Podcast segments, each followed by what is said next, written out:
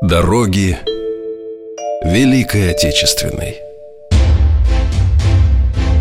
От мирных пашин От заводов и фабрик Через линии фронтов и партизанские края Они вели наш народ. 28 миллионам защитников и мирных людей Не было суждено вернуться.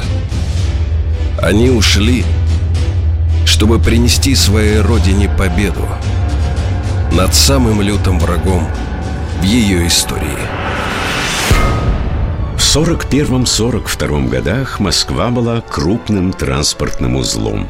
Через него шли воинские эшелоны с десятками тысяч солдат и офицеров. Некоторые остановки по пути на фронт длились от нескольких часов до нескольких дней – на вокзалы к воинам приезжали сотрудники московских музеев, чтобы прочесть лекции не только патриотического направления, но и чисто образовательные, посвященные изобразительному искусству. Солдатам демонстрировали фотографии картин, гравюр и скульптур. Таких встреч на вокзалах столицы за год было проведено более двух тысяч. Все для победы. Каждый четверг. Утром.